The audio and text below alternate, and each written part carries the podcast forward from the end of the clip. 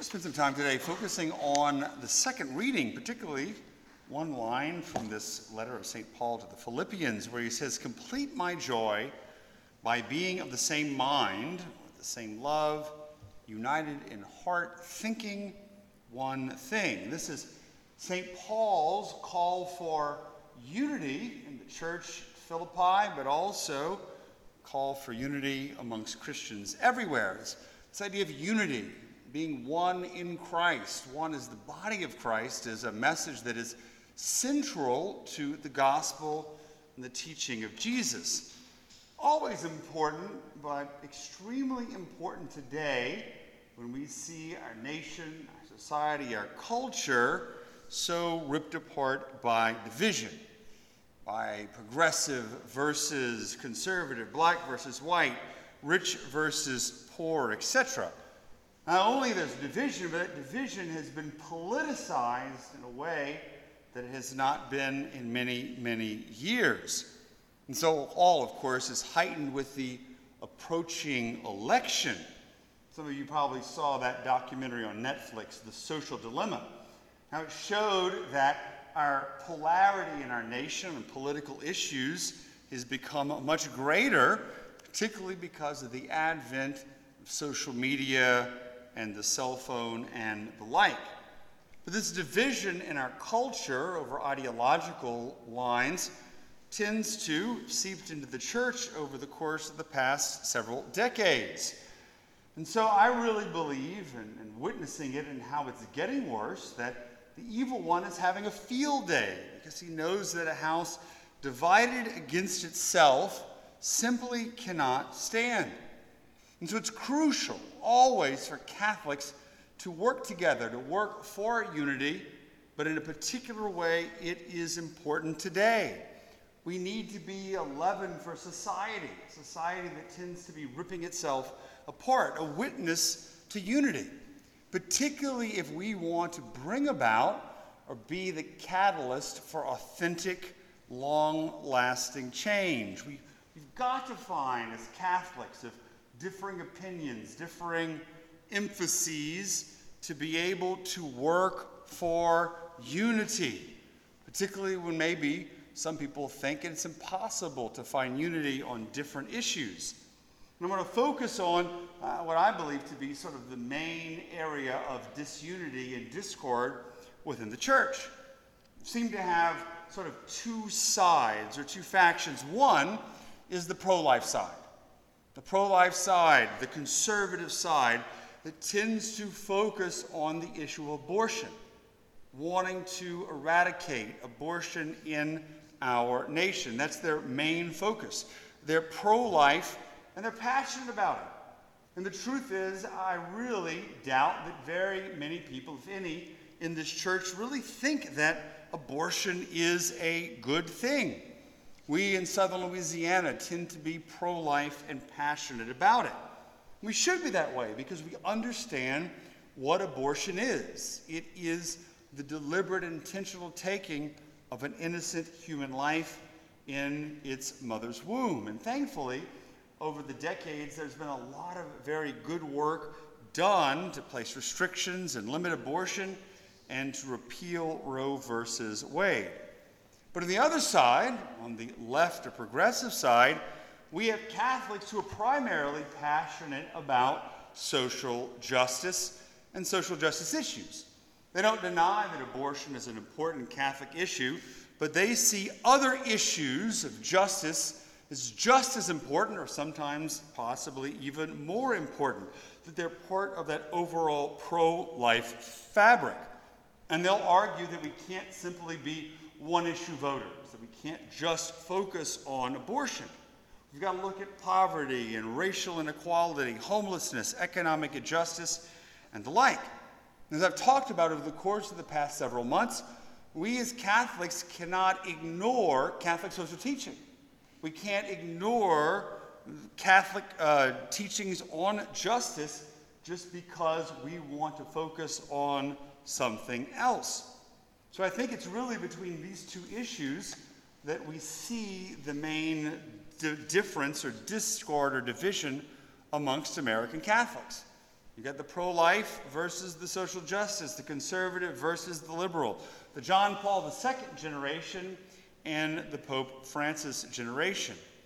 But the truth is, while both of these issues are important in a Catholic perspective, we've got to start learning to work together.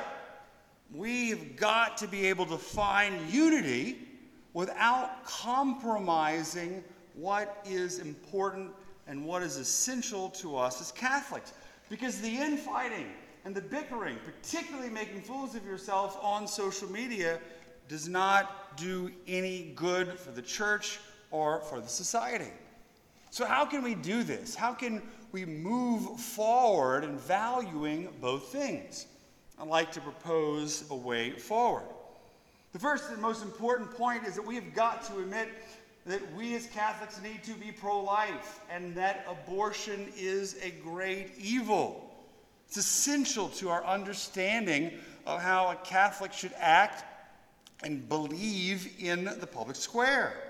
There's no way that a Catholic in good conscience can willfully support abortion or think that it is something good for our society.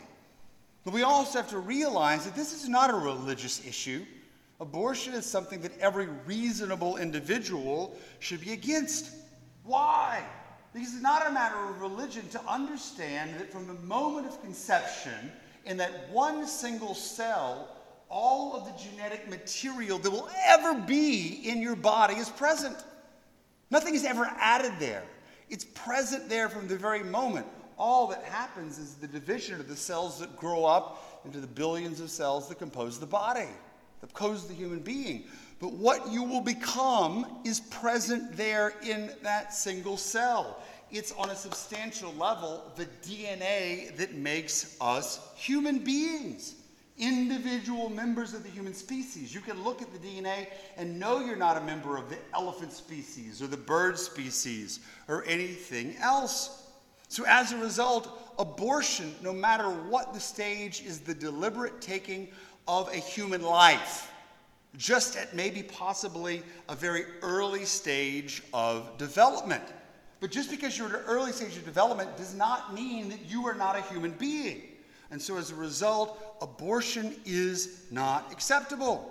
It is a violent act, and in some level, I think, attributes to the violence in our society, in our nation, in our world. It's a profound violation of human rights, similar to slavery and similar to genocide. And a civilized society ought not promote or accept it, and it is the issue par excellence. Imagine if someone said, Well, I'm opposed to slavery, it's really bad, but there are all these other issues that are just as important. No, they're not. Slavery would be the most important issue. Oh, you know, genocide, it's a really important issue, but there are all these other economic issues we have to pay attention to, too. No, it doesn't work that way. There are certain issues that trump other issues. And abortion if it is what it is, is one of those issues. It has got to be primary. But here's the key. And here's the way that, although we can accept that, we can begin to work in unison with each other. Because both Catholic, Christian, and secular sources agree that there is an intimate link between abortion and poverty, particularly in the United States. You can look online and find all kinds of statistics. These are from the USCCB website.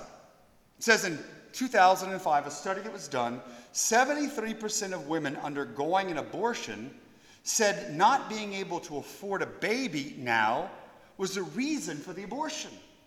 And that number rose to 81% in the same survey for women who were below the federal poverty line.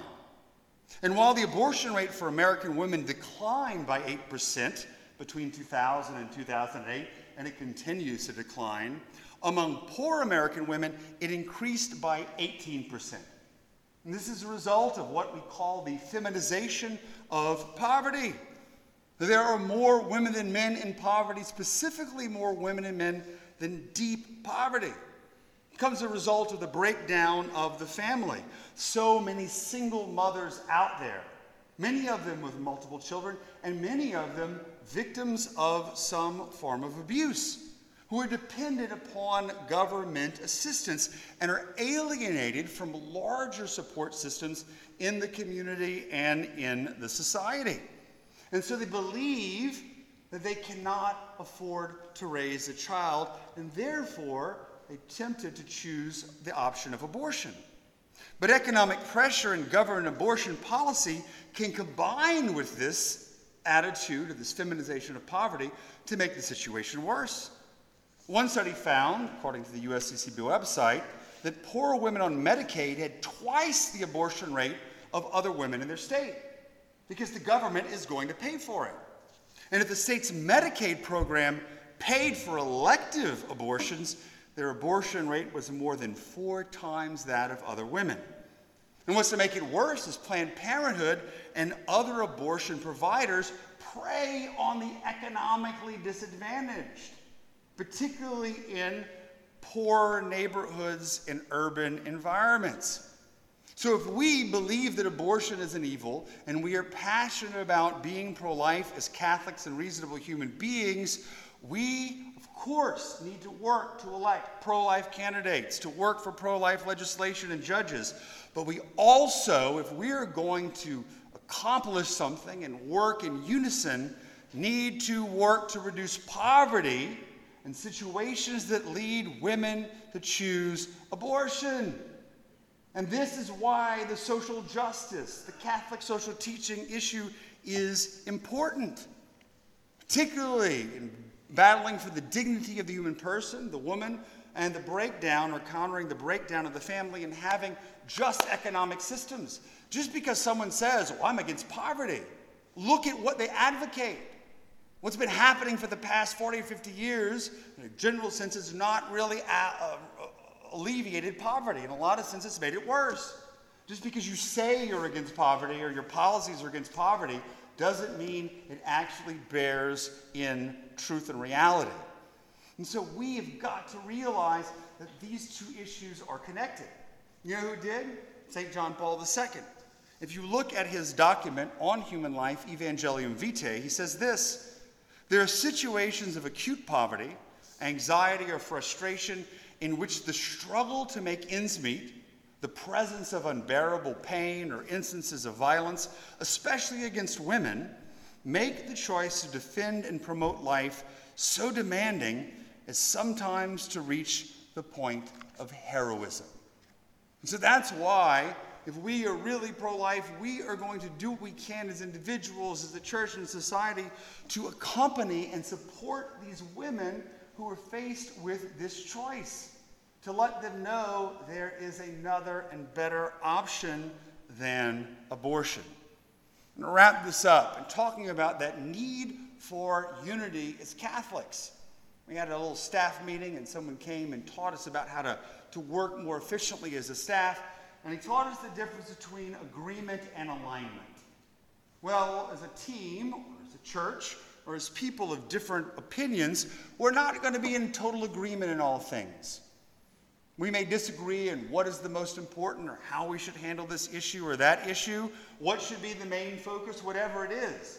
We can't always be in complete agreement, even as Catholics. However, we can be in alignment. We can be in alignment that we believe that we should be working for a culture of life. Not only by working to bring an end to an abortion and a change of hearts and laws, but also the alleviation of poverty in order to affect the life issues and bring about the culture of justice and love. Amen.